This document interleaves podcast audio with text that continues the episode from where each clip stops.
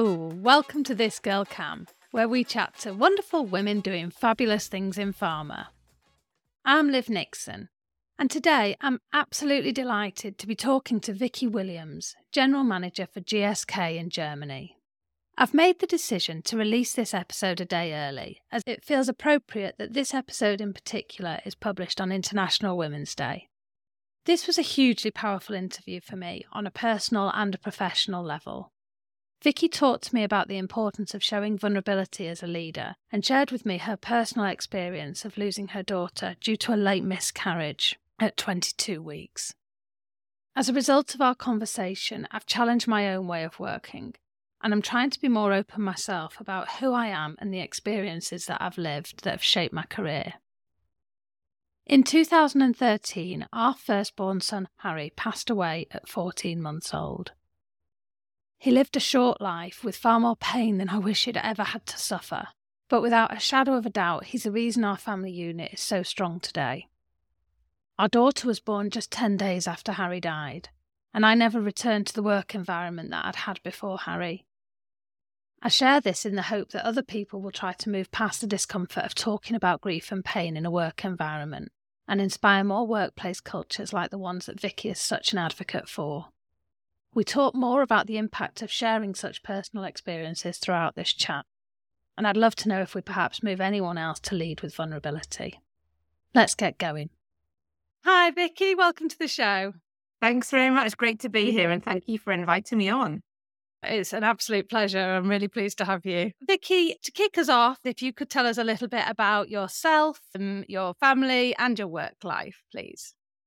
So, yeah, I'm the general manager of GSK Germany, living in Munich with my three boys who are 13, 11, and 6, and my husband, Giles, who looks after everything that's non pharmaceutical. so, in our lives, so it's a bit of a team effort. My husband does everything at home, and I run GSK Germany. I've worked for GSK for 25 years. I started when I was 22, straight out of university, but have had the most incredible career adventure, I would say, with with GSK across different countries, working globally, regionally, and in different LOCs in Europe. And and yeah, it's led me here to to Munich and looking after this fantastic organization here with so much potential in Germany and having a massive impact on people's lives living in Germany, which is a real honor.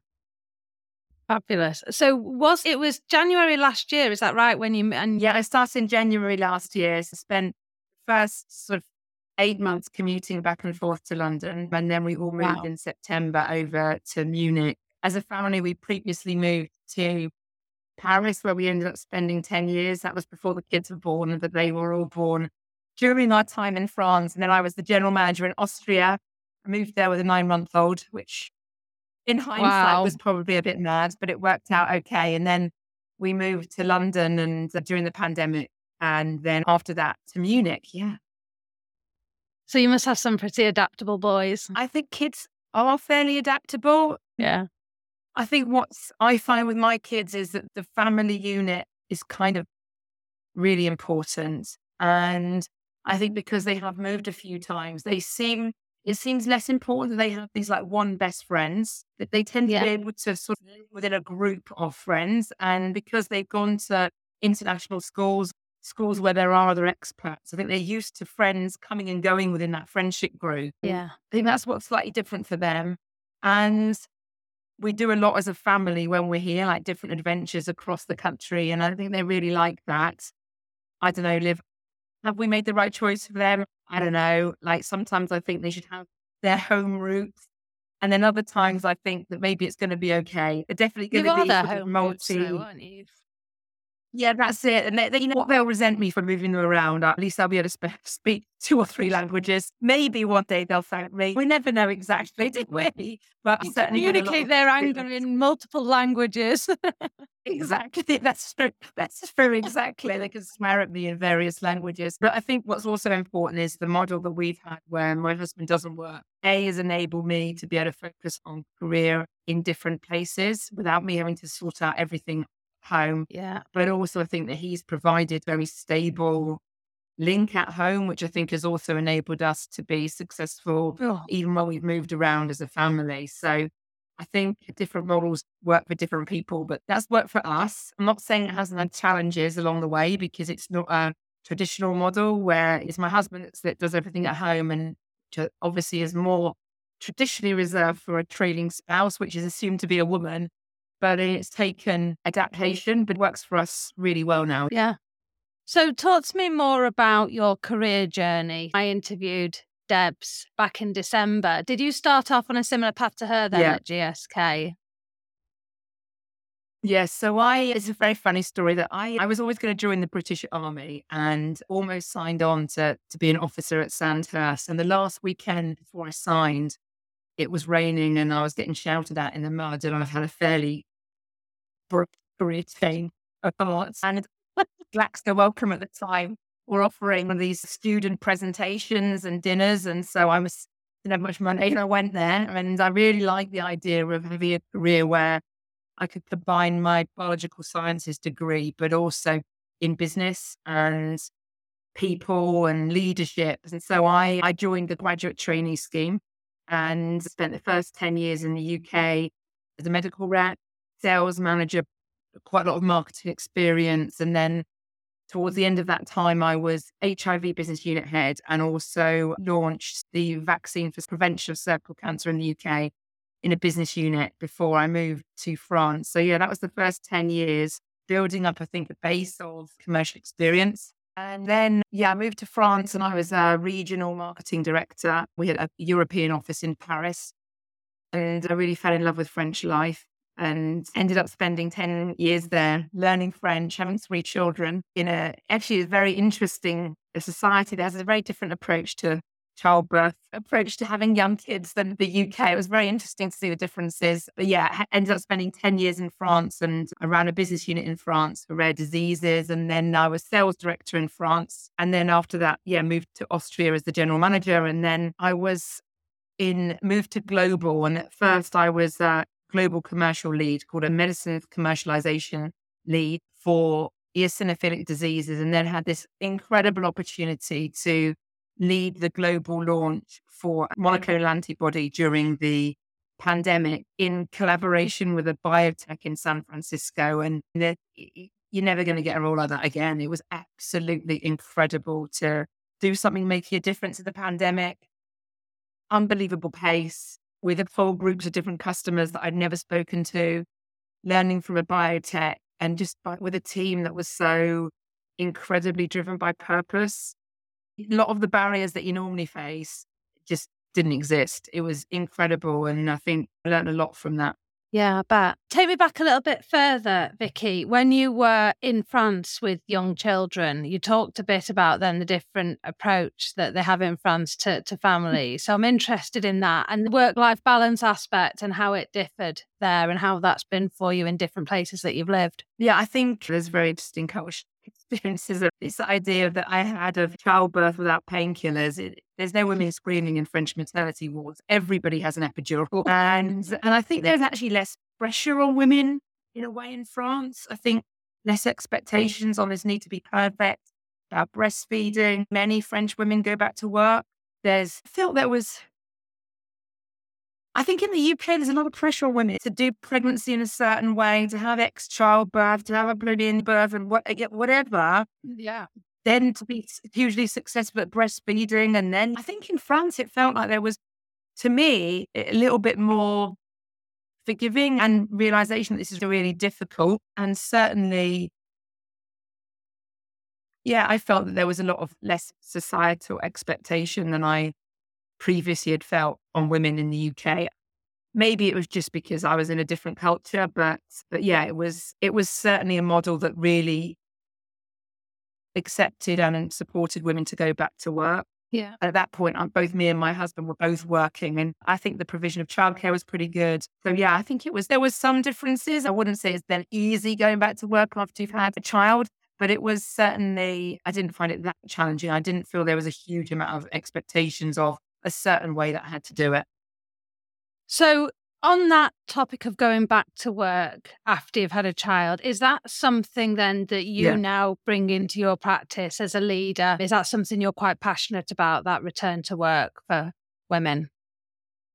I think, I suppose, not specifically about that topic. I think it's more generally about how we treat, make it easy or make it fair for women who do have different stages of their mm-hmm. life versus our male colleagues yeah. that women are not biased against because they may be thinking about having children, are not biased against because they may be during this period, they may have kids, and we know that nobody knows what women might be going through that in terms of infertility challenges, etc. And certainly that we yeah. make it possible for women to work flexibly and to have, make a return to work if they want to with different models. And, and I think me as a mother, and I'm not sure about if it's the same as you, I just need flexibility. I very rarely see women who aren't working really hard, but they just need that, that maybe a Friday afternoon to do X, Y, or they want to be able to leave a bit early and then pick up the computer later. And I think that's great, isn't it, post the pandemic, is that we are open to a more flexible model, which should absolutely support women's women at work. I think, unfortunately, the data shows that's not quite the case yet because during the pandemic, women picked up a lot of additional home care tasks. That it's women who are choosing to work more in a more hybrid way. And we know that women working hybridly, if there's a big concentration of people who are working back in the office, do get excluded and are maybe outside, out of mind a little bit more versus their male colleagues. And then it may be the male colleagues who are their lives are set up more practically for them to be able to return to the office. So I think we need to make sure that flexibility is not leading to exclusion of women. Because yeah, it, yeah, it is easy for them to work at home. We need to work really hard on that. I think as women as well, we need to make sure that we're not excluding ourselves. That if we're choosing to work one, two, three days a week at home, that we're doing that consciously of what might we be missing out of that might be happening in office. And therefore, I think a hybrid model is very important so that women are being represented in the meetings, are there when decisions are being made, are not forgotten because we yeah. may needing to work at home a bit more. And also, we're really demanding 50 50 at home that if we've got partners who can share working from home, that we're asking for that 50 50 in lots of aspects of our lives. So not as simple as it might seem now that we think we've got more flexibility, that it's the miracle that we thought it was going to be. I um, think it does give more women options to be able to cope with work and life. But we've just got to be very careful that we don't take a step backwards as well. Yeah. I think there's a lot that we put on ourselves, though, as well, Vicky. And I can tell you, oh. since I started working independently, I deliberately take Friday afternoons off. I say off I've got yeah. two two year olds uh, for the afternoon, so it's uh, they're actually hell. But that's another story. But I deliberately section Friday afternoons off so that I have that time with them. But even now, I still feel like that's not something I should broad. I find I really find it difficult to admit that I'm not working. Do you know? And I, yeah. I can't be alone it's in really that. Hard. I can't. I know. I mean, I think men and women do this as well. That we set unbelievable expectations on ourselves and then beat ourselves up. I last year this was happening to me all the time. I was like beating myself up about all the things I couldn't do in a day, even though I'd actually done quite a lot. But it's all the things I couldn't get to. And this year I've started really writing much more about what I really need to achieve in a day. And I found this is much better at me avoiding trying to be perfect every single day and in a way celebrating what I have achieved some of the really important things every day, even though I might not have got to the end of my inbox or I forgot to, didn't quite get round to doing X, Y, Z. So I think we all set really high expectations on ourselves. And that's, I think, part of a broader societal problem. Somehow, I think we've also got to find ways to be kind to ourselves and and say that in general we say good is good, good. Good is good enough because is it, you know we just beat ourselves up all the time. And definitely something that I'm working on this year is just trying to be a bit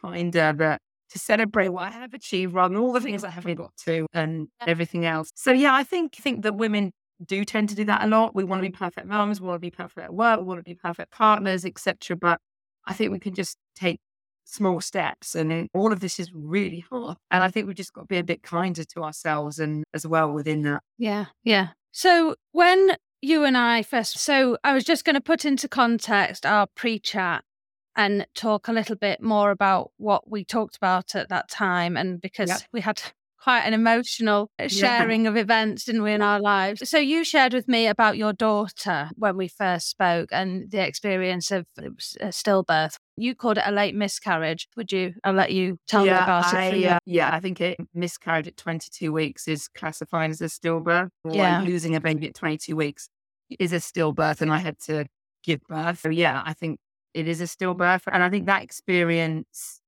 you know, I think it's, it's, all part of this. How do we support women better during the time that they are thinking about having children, having children, both the positives and some of the unfortunate experience that can happen to women there. And I think pregnancy or child loss, unfortunately, and as we discovered when we were speaking to each other, Liv, is much more common than we think. And my experience at GSK, and I'd love to hear what you've experienced talking to other people in other companies, is that as we support women being different from men more and more, supporting women through fertility issues, miscarriage is really not that well developed in a lot of country, in companies. And no. certainly in GSK, it was only until recently that if you wanted to find information about what to do if you had a miscarriage, you still had to look in the having a baby brochure where you went through pages and pages of congratulations, you've had a baby, which just really, did, you know, GSK has now changed it and changed it as soon as it was highlighted. But I think it was difficult to find support that was available during miscarriage. I think yeah. we need to also be able to mentor and support women who may be going through this period of their life, which we all know can stretch several years, where you may be thinking yeah. about trying for, maybe having unfortunately lost babies, and that that period doesn't become also a period where women don't advance their careers or feel that they can. This whole area, I think, is a is an evolving area that companies need to develop in, but admit it's happening and talk about it. Yeah. Um, yeah. women, many, many women feel unable to talk about pregnancy loss or fertility issues yeah. because they don't want people to know they're trying for a baby. But God, it occupies your headspace when you're in it. And so it is a very difficult period for women. I think we need also to be evolving the way that we are supporting women around these issues because it's happening to so many women. I think it's still a taboo area that we're not willing to talk about. I think if women do want to speak about their family journey or what maybe they're struggling with fertility issues or then I think that they need to reach people who are sympathetic and can understand that. I will, I've had an experience in my career and luckily it was a few years ago and I really don't think in GSK today that you would hear this, but I, I was not put forward for a promotion, which I felt I deserved. And the email I got back from my manager at the time was that he had decided that it wasn't the right time for me to go for this job because I had young kids. I mean, that was a real eye-opening moment, Liv, where I was like, I'm going to take control of my development here. I'm going to, I'm not going to rely on someone else deciding for me. And that really actually changed my approach to my own personal development. Like, I don't hear that where I work, luckily, at all, those kind of conversations. But I think all of us as leaders, and maybe we're leaders who've had children, we need to champion because that's all part of where's maternal bias, and we need to challenge it whenever we hear it. Yeah.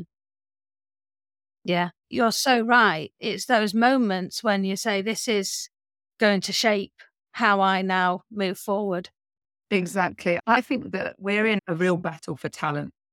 And yeah, I want the best people in the industry working at GSK Germany. And mm-hmm. so what people are looking for is diversity, inclusion for us, an organization that does the right thing. And yeah, yeah, you can say that's all about being number one in the access to medicines industry list. It might be about your sustainability agenda. It might be about that you've got employee resource groups supporting the LGBT community or racial diversity. But it's also about if I've got a great man or woman here who has happens to have a drink in the pub with somebody or goes out with somebody and they say, Oh, GSK is really brilliant in terms of mm-hmm. supporting women and families, that person is much more likely to apply to GSK. And this is yeah. a selfish reason, as well as this just being the right and fair thing to do. It's also mm. about making your company attractive for the best people to come and work in. And as a leader, I've got very clear objectives about diversity, inclusion, and diversity in all of its forms has enormous power for organizations as well as being the right thing to do in society. I think it all starts with leadership. It all support, it starts with allyship.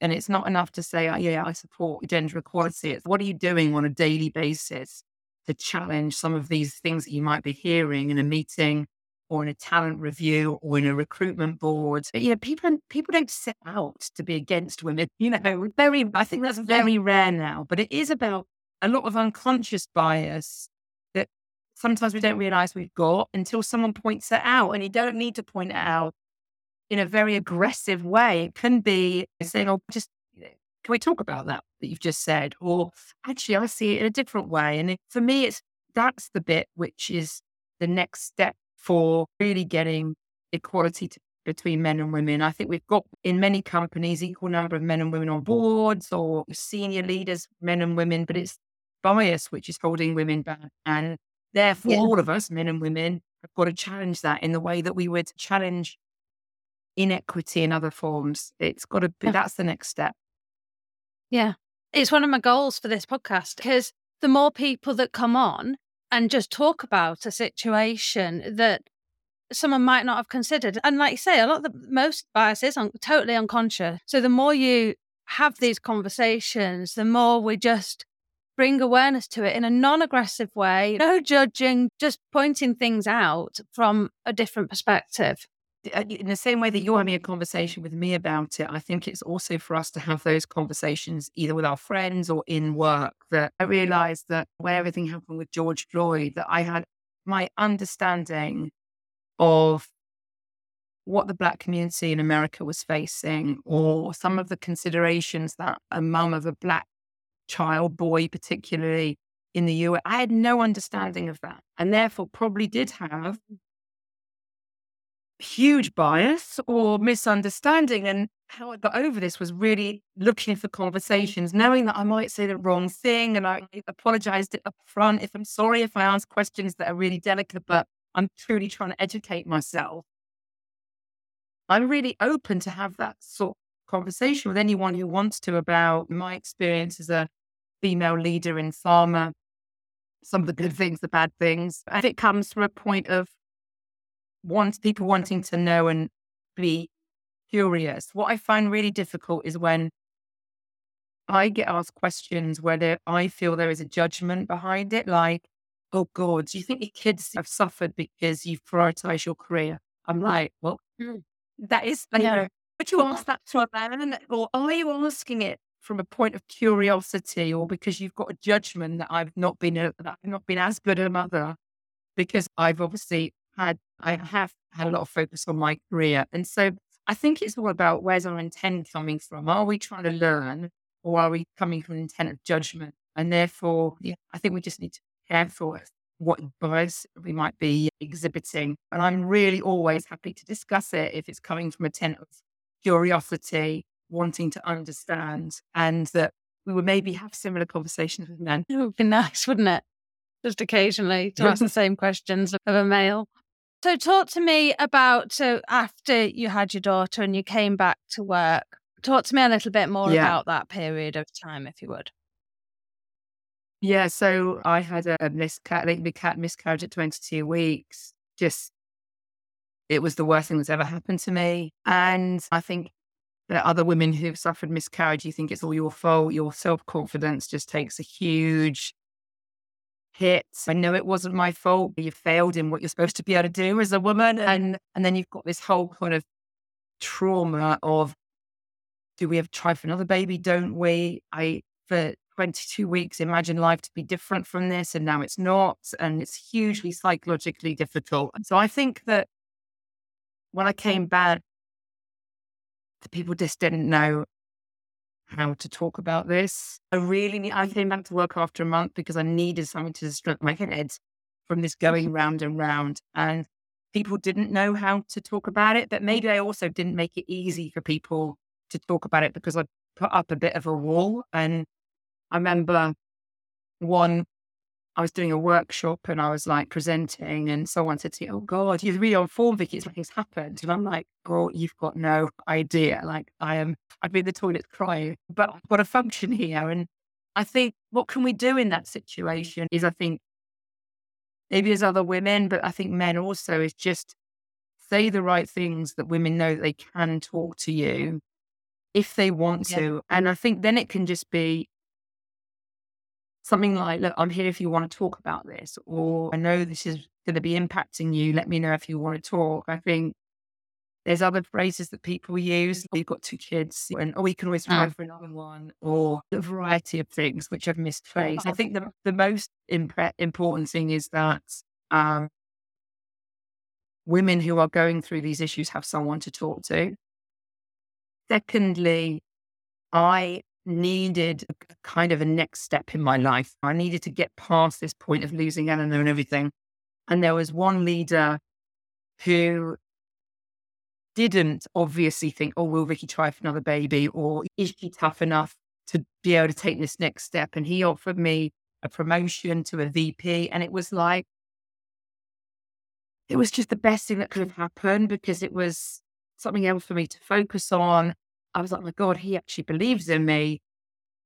Maybe yeah. I can do this. Maybe that this, I could get out of this horrendous phase of loss and grief and everything. And it was just what I needed. And I think that really was a turning point for me to say, my God, like, how am I going to play this forward? And that's the point at which I got very involved and interested in women's leadership and support for women and all of this stuff because sometimes you just need somebody who believes in you, who isn't thinking, or oh, is she going to try for another baby? Or is she emotionally stable enough to handle this and gives you an opportunity? And that I will always be forever to him for doing that.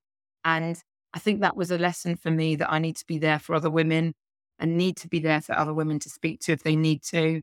I'm very open that I had this horrendous miscarriage because actually then women come up to me and say, oh well, what happened to me as well? And maybe it just then allows these things to be talked about in a way that isn't taboo. And I think it's just about normalizing all these things that are happening, unfortunately, to women every day. Yeah. That's got to be the answer to it. Uh, that's my learnings from this just horrendous experience, which I would never wish on anyone. So, how do we address it moving forward? What are practical things we can put in place or that we can do to help? Is it just raising awareness like this and having these sorts of conversations, like you said before, with each other as well? I think it is modern leadership, which is authentic and open. I'm not saying we all have to share our life stories, but I think as leaders, the more that you can share your story to normalize experience that others may go through yeah. I think that just the more people will be able to talk and things less become less hidden and less taboo and less whatever supposed or imagined. In the organization here, we've got leaders who are very open about their sexuality. And I think that having senior leaders, as I've seen in GSK, who are open about, you know, they're married to other men or, or very transparent about that, I really believe it allows other people to be themselves. Yeah. It allows, thinks, I can be who I am here. This organization, I can be who I want to be, and I'm going to be accepted because there's very senior people being very open about who they are. And whether that's women talking about struggles of work and motherhood, whether it's talking about miscarriage or talking about openly about your sexuality or struggles that you may be facing as a, someone who is in a minority group. I do think modern leadership is about talking about those things because it allows other people then to talk and allows yeah. other people to say, "Oh, I can turn up and be myself." And perhaps if we can get that, there's huge power in releasing so much energy into an organization because people spend a lot of time if they're not really truly they waste a lot of energy hiding themselves if they can't be themselves and that's energy which could be better spent helping yeah. our mission in GSK. So I do think role modeling, I do think openness, I think transparency is important because it allows other people to do the same. And I think that's probably the answer more than anything else. Role models are so critical, so critical. It's so powerful when you're saying that. From a personal perspective, I talk openly with you on a one to one about Harry. I've spoken in certain situations on a one to one. I am comfortable in a professional situation sharing what happened to Harry, but it isn't something that I discuss publicly. Harry died um, in 2013. And I think a lot of the reason, and possibly a lot of the reason a lot of other people don't talk about these sort of experiences is it's really hard, isn't it? I'm very good at being practical. And you could have asked me at the time everything that happened, and I'd have sat down and told you from his medical diagnosis right through to his surgery to every single detail of his medical life. But if somebody then said to me, and how do you feel? Um, oh I, I, I couldn't do that bit. Oh, I know. When we first met, Liv, this is the topic that I can burst into tears about at any moment. I know. Um, there just I could be watching something or whatever, and it will just still trigger this because it's unbelievable trauma. And but then if that's traumatic for us, there's probably women sat at a desk out here who feel they can't talk about it, and that they're yeah. coping on their own, maybe. And so I think as hard as for it is for me, tears. yeah, and it's as hard as it is for me because like there's still this stiff upper lip. Get on with it. You're a professional. But then I think God, if I if someone just in this organization knows that I went through this late miscarriage and it enables them just maybe to have a coffee with me saying, I'm going through it too and I'm really struggling and could you, can we have a chat about how you managed to get back to work or how did you cope? How did you cope with the decision to have another child or not? Surely that is worth my pay, my uncomfortable vulnerability moment of saying, I can't yeah. talk about this. It's so upsetting. And maybe I should just hide this because I'm going to get on with my job. But I honestly am inspired by people who are able in a very authentic way to share their stories has allowed me to maybe be a female leader in a different way than my male colleagues have been. I remember yeah. a very senior woman at GSK was the first person I'd ever heard about who had a husband who didn't work.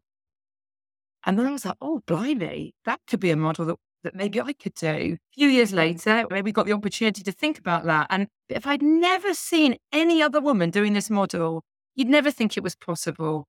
And if that woman hadn't openly spoken about the fact that her husband didn't work and that's what they were doing, maybe I would never have thought about it. And because no. I'm sure as hell never saw it in any of our friends or family, a different model. And so I honestly so convinced about role modeling and openness and vulnerability and transparency that enables other people to think that maybe they can be have a different approach or talk about things or get over it. As uncomfortable as it is, I think we need to in a way that feels comfortable. I would yeah. never introduce myself and then say, "Oh, by the way, this happened to me." I think in a way that's authentic, I think it can have huge power. Definitely. Yeah, that yeah, that openness to approach. Definitely, definitely. Yeah. It's, yeah, the more we see people who share lived experiences, the more I think we're able to speak about ours. And yeah.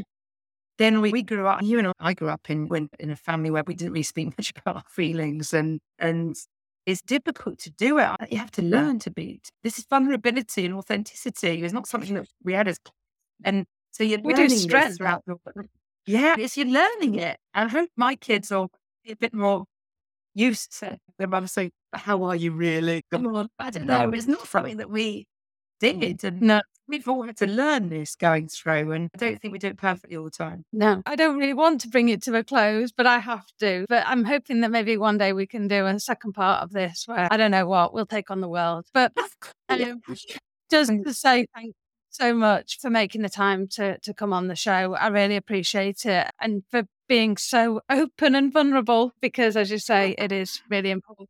And I've learned something myself, and maybe I will try and be a little bit more vulnerable from time to time. Who knows? Thank you, Liv, for starting conversation. If this conversation we've had starts another conversation or reaching out to a woman to, to offer a conversation, then is a huge success. So thank you very much for the opportunity okay. to do that.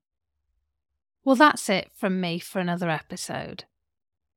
If you've been impacted by my conversation with Vicky, or you'd like to talk about a situation you've experienced or are experiencing, or perhaps you manage a person and you're unsure how to approach their situation, please do feel free to get in touch with me directly. My email address is liv at thisgirlkam.com. As I said at the beginning, I'd also love to know if this episode has motivated anyone to speak more openly or lead with more vulnerability than they may have done before. Thank you so much for listening. Happy International Women's Day, one and all. If you haven't done so yet and you're enjoying the podcast, please do subscribe or hit follow. It makes a massive difference. As always, go to thisgirlkam.com to see this interview in print and to find out who my guest is next week. You can follow me on LinkedIn, Instagram, Twitter, and Facebook, all under This Girl KAM. Thanks again, everyone. Happy International Women's Day. Bye for now.